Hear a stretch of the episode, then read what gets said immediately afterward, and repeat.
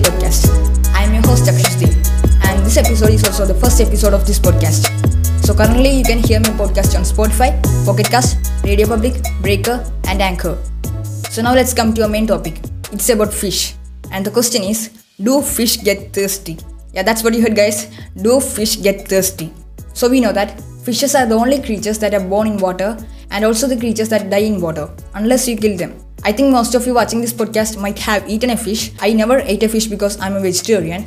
And you know that vegetarians not only do not eat fish, they also do not eat the whole non-veg food items.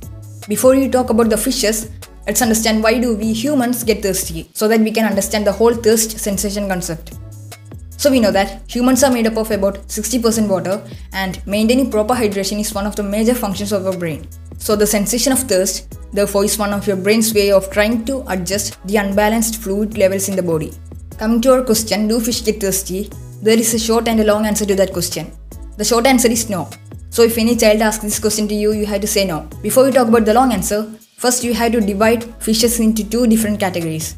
One is the fishes that live in fresh water and other is the fishes that live in salt water. Angelfish, goldfish, guppy are some of the examples of freshwater fishes. And the examples of saltwater fishes are clownfish, gobies, goldfish and eels. So the freshwater fish does not get thirsty.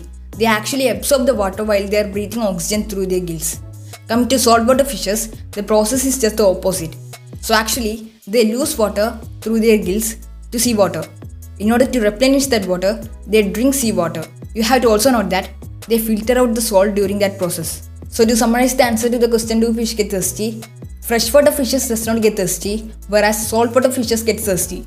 So thank you for listening to this podcast guys. I really appreciate the time you spent for listening to this episode of Being Curious with Akshday podcast.